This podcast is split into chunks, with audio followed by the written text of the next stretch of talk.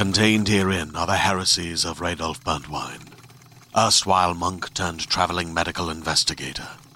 Join me as I uncover the blasphemous truth of a plague ridden world that ours is not a loving God, and we are not its favored children. The Heresies of Radolf Burntwine, coming January 2nd, wherever podcasts are available.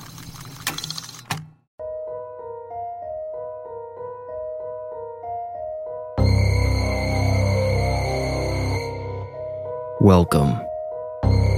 This is the Warning Woods Halloween Special 2022 The Exorcism of Ridgeville. This is part one of a five part mini-series.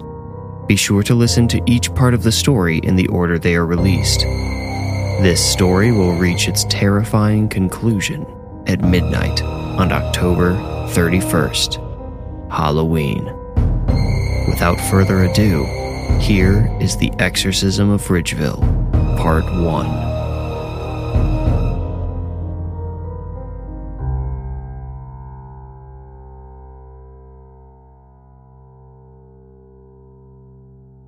My taxi driver made good time between the airport and the quaint little town of Ridgeville. I was happy to learn the driver was a chatty fellow who liked to answer questions as much as I liked to ask them. I gained all sorts of trivial knowledge about the little town I'd be living in along the way. I remember him saying something along the lines of, People don't usually care to hear about old Ridgeville. I'm sure you'll learn pretty quick this is a quiet place for quiet folk. That doesn't bother me one bit, I told him. I could use some quiet in my life. Ridgeville sits between two large hills. I wouldn't call them mountains, but some might. They make the whole town feel like it's being kept in the earth's pocket. The hills create a feeling of isolation that is not unpleasant. At least, it wasn't unpleasant that day while driving to my new home. Just outside of town, we passed a huge cemetery sprawled at the base of the North Hill. A spiny black gate enclosed the graveyard, and a stoic brick building sat beside it. That's a lot of graves, I said. Oh, yeah, don't worry. We don't got that many people dying out here in Ridgeville, the driver said. So, where do they come from? All over. The funeral home is one of this town's biggest businesses. He pointed to the stoic brick building. People from miles away arrange to have their loved ones buried here by the hill. Can't blame them. It's a nice spot to come visit. It's gotta beat those eerie municipal cemeteries in the city. We took a left at a rare stop sign and entered the downtown area. I smiled. The town already felt like home. There's something about a historic downtown that makes me feel nostalgic for a time before my mother even thought of me. It was getting late, and I only saw one person on the sidewalk a dirty, shriveled man he rested on two mismatched backpacks against a bank's wall. He was drinking discolored water from a reused plastic bottle. If I had followed my gut instincts, I would have turned away from that man and pretended not to see him. Instead, I fought this reaction and studied the grubby man as we passed by. As if reading my thoughts, the driver said, That there's Sam. Some call him Uncle Sam as a sort of joke, you know? What do you know about him? I asked. Eh, not much, the driver replied. I try not to get too close, know what I mean? I don't mean to be cruel or nothing, just never got a good feeling from old Sam. He sorta gives me the creeps. Think that makes me a bad guy? No, I answered slowly. No, he gave me a weird feeling when we passed him, too. We exchanged pleasant farewells as the driver dropped me off in front of my new house. I made sure he noticed how well I tipped him because he seemed like the kind of guy I might run into at a bar or a diner. Since he was also a talkative guy, and potentially a gossip, I thought he would be a good friend to have as I got myself synced up with the town. I'd done plenty of research on Ridgeville, but there are certain things about a town you can't find online. Some things you have to learn by diving headfirst into the deep end. What was your name again? I asked him. Bill, he told me. And yours? Patrick. Well, Patrick, I'll be seeing you around. With that, he left me standing in front of my new home.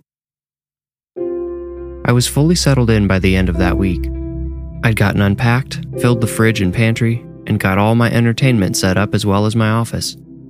The entire time, that homeless man, Sam, kept intruding on my thoughts. I couldn't explain why, then, or even now, why the filthy stranger remained so prominently fixed in my mind, but I thought of him several times per day. I made up my mind to go talk to him, but continually put it off for another day, then another week.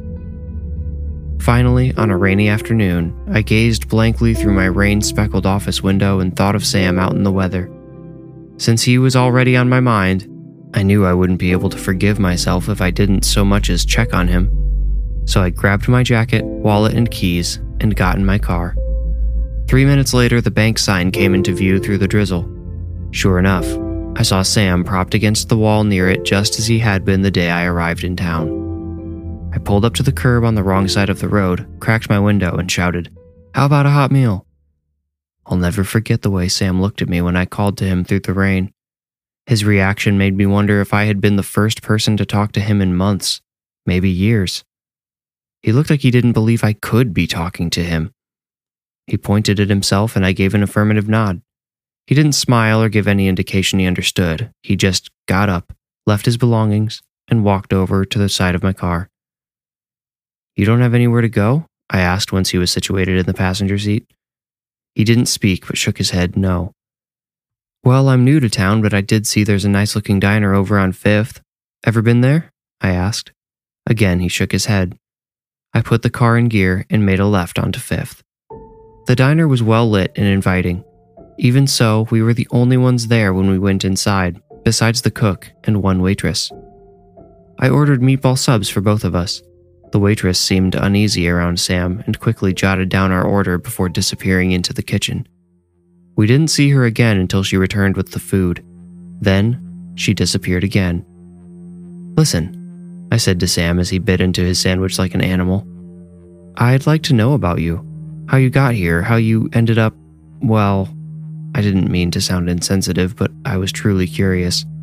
Sam didn't seem put off, thankfully. He grunted, Why? I told him, I'm a writer.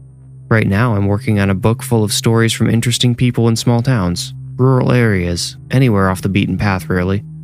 I'm thinking of calling it Hidden Gems. At the mention of my working title, the man smirked. What, you don't like it? I asked, mostly just trying to get him to converse. It's a little contrived, he said. I was shocked to hear a word like contrived come from a man like Sam, let alone used correctly.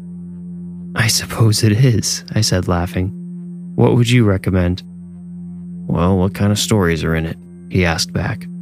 Yours would be the first, I told him. Sam seemed to consider this seriously as he took his next bite. I got excited, thinking I had stumbled upon a gold nugget for the book. Sorry to disappoint, but I've got no story, Sam said. I prompted him to explain how he had gotten to Ridgeville, how he had ended up on the street, why he stayed near the bank, etc. But Sam continued to eat his sandwich in silence. When he finished, he started fiddling with an old watch on his wrist. Does it work? I asked him. He jumped like I had scared him. He covered the watch with his hand and pulled his arm toward his chest. I raised my hands like a surrendering soldier. I like you, Sam said unexpectedly. You act like a good person, but you've got selfish motives behind your good deeds. You don't even try to hide that, do you? His words took me aback. There was no sarcasm or hostility in his tone, just curious observation. And I had to admit, he was right. I thought so, he said. He turned his wrist and unlatched the watch. He held it over the table, saying, I want you to have this. I tried to refuse, but he insisted I take it. He said he felt guilty he didn't have a story for me and wanted to pay for his meal this way instead. I graciously accepted the watch and offered to drive him somewhere where he could take shelter from the rain. Oh, I'll be all right, he said as he slid out of his booth. With his back turned as he walked away, Sam said, You'd better start working on that book while there's still time. I was about to thank him when those last few words hit me. I turned to ask what he meant as the doorbell jingled and he was gone. As I finished my own sandwich, I studied the watch. It had a cracked face and worn leather band. I couldn't find any brand or icon to indicate its make, so I assumed it probably had no value even when it was in good condition. I tried to wind it, but the gears made a pitiful clicking sound and the hands didn't move. On the back, someone had crudely inscribed the letters BLZBL. Too many letters to be initials, I thought. I tried a quick online search of the letters with no likely results. I figured the next time I was downtown, I'd just ask Sam what they meant. That turned out to be the following morning. I wanted to stop into the local police department and see if I could make any friends there. I thought the police might have the most interesting stories from Ridgeville if I could convince any of them to talk. On my way, I passed the bank and saw Sam's belongings drying in the sun. Sam was nowhere in sight, though. I pulled over and got out to walk around the block. I thought Sam might have just gotten up to stretch his legs or maybe seek out a meal. You gonna take that stuff? A high, mean voice asked from behind me. I turned to see a young blond boy, maybe 11 or 12 years old, wearing cleats, shin guards, and a blue soccer uniform that said Ridgeville Riders. He had one foot perched on top of a soccer ball. Um, no, I'm just looking for my friend, I told the boy.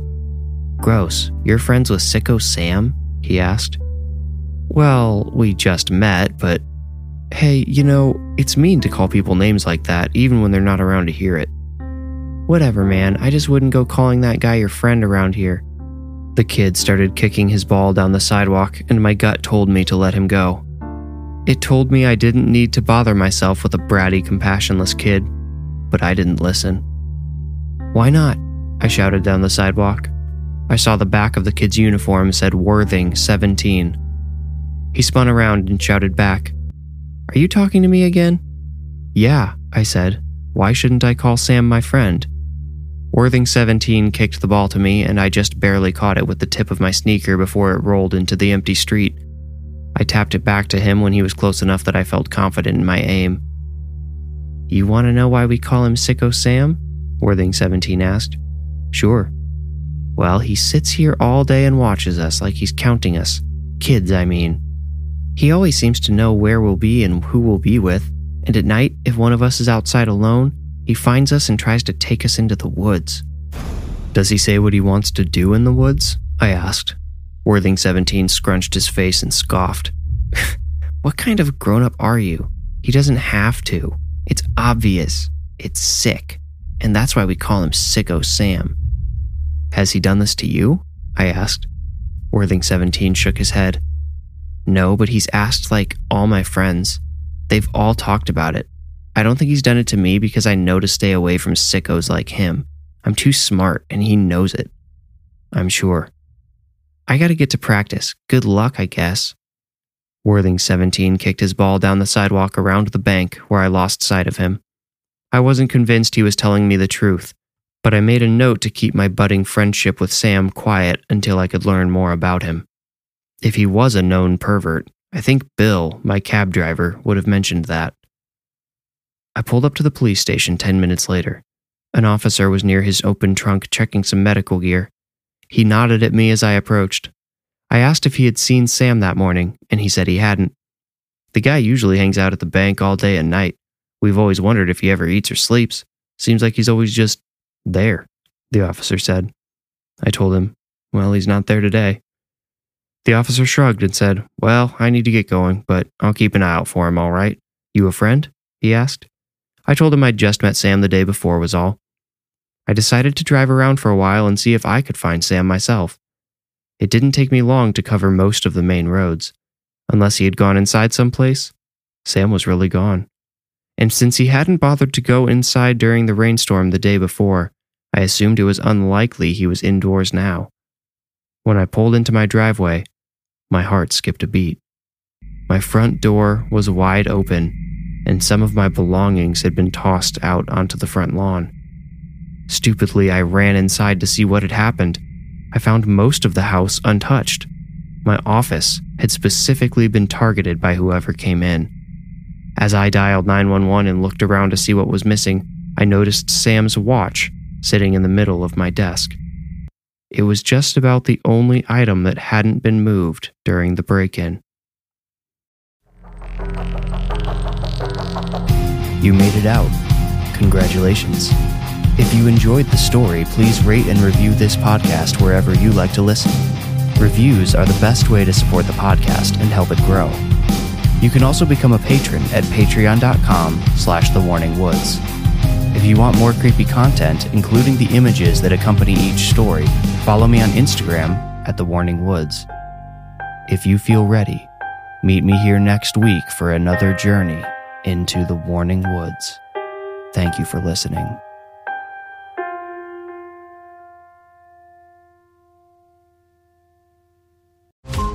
Every five minutes, a transplant candidate dies while waiting for a compatible heart, liver, or kidney. Imagine a technology that could provide those life saving transplant organs for a high price, and imagine what a company would do to monopolize that technology. On a remote island in Lake Superior, a team of geneticists unlocks this holy grail of medicine by reverse engineering the genomes of all mammals, creating an animal with organs perfectly suitable for human transplantation. They envisioned a docile herd animal, but one team member had another, darker vision. This ancestor is anything but docile. The team's work spawns something big, something evil, something very, very hungry. Ancestor is a complete serialized fiction podcast by number one New York Times bestselling novelist Scott Sigler, with all episodes available. Binge the entire story now on Apple Podcasts, Spotify, or wherever you listen to podcasts.